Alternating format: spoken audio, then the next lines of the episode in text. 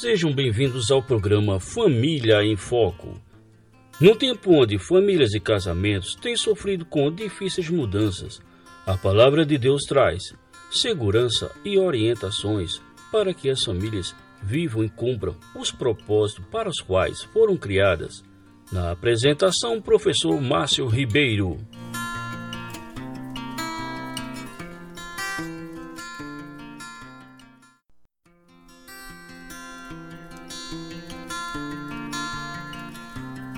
Olá, caros ouvintes, sejam todos bem-vindos ao programa Família em Foco sobre a ira. E novamente temos a honra de ter conosco o pastor Sacha, falando para todos nós na Mata Norte, na cidade do Carpina, é, sobre mais um tema bíblico, né? Sobre mais uma série de temas bíblicos, agora sobre a ira. Boa noite, caros ouvintes da Rádio Web Internacional. Aqui é o pastor Sacha Quero dar a você as boas-vindas para o início de uma série que de todo o coração eu espero que seja confrontadora e consoladora. Que nossa ira seja a oportunidade de aprendermos mais da graça e do perdão de Jesus Cristo e crescemos com o coração manso e tranquilo somente pela graça de Jesus. Hoje é o sétimo dia da nossa série de devocionais sobre ira. E o nosso tema de hoje é a ira justa do Todo-Poderoso. Vamos começar hoje com uma palavra de oração, como fazemos nos demais dias, e assim nós mergulhamos no conteúdo de hoje. Vamos orar?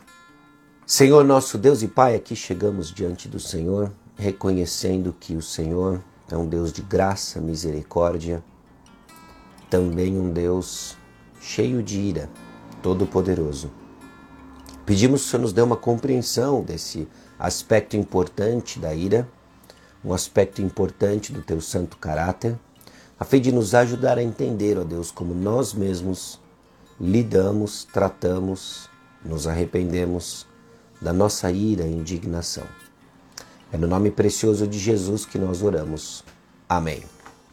Romanos capítulo 1, versículo 18 diz o seguinte: Portanto, a ira de Deus é revelada dos céus contra toda a impiedade e injustiça dos homens que suprimem a verdade pela injustiça.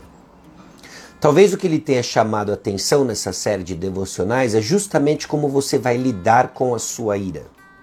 Não é novidade nessa série, se você vem acompanhando cada um dos episódios, de que nós às vezes não lidamos exatamente, especificamente com a sua experiência de ira, mas tratamos de uma moldura, uma forma de pensar sobre a ira, baseado em princípios, fundamentos bíblicos. Nós queremos começar então e teremos um tempo hoje de reflexão, não um aspecto sobre a sua experiência de ira mais uma vez, mas queremos falar sobre o ser mais irado do universo. Talvez isso te surpreenda, mas quem é o ser mais irado do universo? A Bíblia fala de uma forma muito ampla e usando muitas palavras para descrever a ira de Deus contra o mal. Quando nós olhamos para os termos do Antigo Testamento, do Novo Testamento, nós vemos muitas e muitas referências à ira de Deus na Bíblia. Romanos 1,18 é apenas mais uma delas. Deus é um juiz justo, um Deus que manifesta cada dia o seu furor. Salmo, capítulo 7, versículo 11. Mas o que, que é a ira de Deus? O professor e doutor Robert Jones traz uma definição funcional interessante sobre a ira de Deus. E eu quero ler para você, exatamente como está aqui no devocional que estamos usando. O que é a ira de Deus? É a sua reação pessoal integral de julgamento moral contra o mal. É a sua oposição perfeita, pura e determinada contra o pecado é o seu ódio santo contra tudo que viola o seu caráter e descumpre a sua vontade. Cada aspecto do ser de Deus, sua mente, vontade, inclinações, sentimentos e ações, se revolta contra cada aspecto de iniquidade. Então nós estamos falando da ira de Deus como a sua reação contra o mal, contra tudo aquilo que vai contra o seu caráter, o seu santo caráter. Então, a nossa definição de ira e a forma como nós estamos buscando entender a ira do próprio Deus leva em consideração um referencial moral. Isso é importante para que entendamos depois como a nossa ira cruza a linha da ira pecaminosa. Contra o que então e quem Deus está irado? Colocando de uma forma muito simples, o ser mais irado do universo, expressa sua ira contra os pecados e o seu pecado. Deus é irado contra o seu pecado, contra o meu pecado. Romanos 1,18 deixa isso bem claro. No tempo presente, agora mesmo, é uma ira justa contra todas as formas de impiedade. Mais uma vez, Romanos 1,18 Portanto, a ira de Deus é revelada dos céus contra toda a impiedade e injustiça dos homens que suprimem a verdade pela injustiça. Em Romanos 1, 16 e 17, os dois versículos anteriores à nossa passagem principal de hoje, o apóstolo Paulo anuncia que o Evangelho de Deus, o Evangelho que nós cremos, é o poder de Deus para a salvação de todo aquele que crê em Jesus. Pois não me envergonho do Evangelho, porque é o poder de Deus para a salvação de todo aquele que crê, primeiro do judeu e também do grego. Visto que a justiça de Deus se revela no Evangelho de fé em fé, como está escrito, o justo viverá por fé. Então é bem claro isso no texto é bem óbvio e escancarado. É? O verso 18, então, inicia uma sessão logo na sequência da descrição do Evangelho, diferente, com um tom diferente, onde o apóstolo, na sua sequência lógica e argumentativa, ele vai acusar toda a raça humana por suprimir a verdade de Deus. É o nosso fracasso em glorificar a Deus de dar graças a Deus. É a nossa rebeldia, é a nossa descrença, idolatria. O verso 18 e toda a sessão, então, começa com o anúncio da ira de Deus sendo revelado contra toda a impiedade e injustiça dos homens. Forte isso. O anúncio do Evangelho e depois a declaração sobre a ira de Deus contra todos, todos aqueles que não vivem para a glória de Deus. Essa é a ira de Deus sobre nós.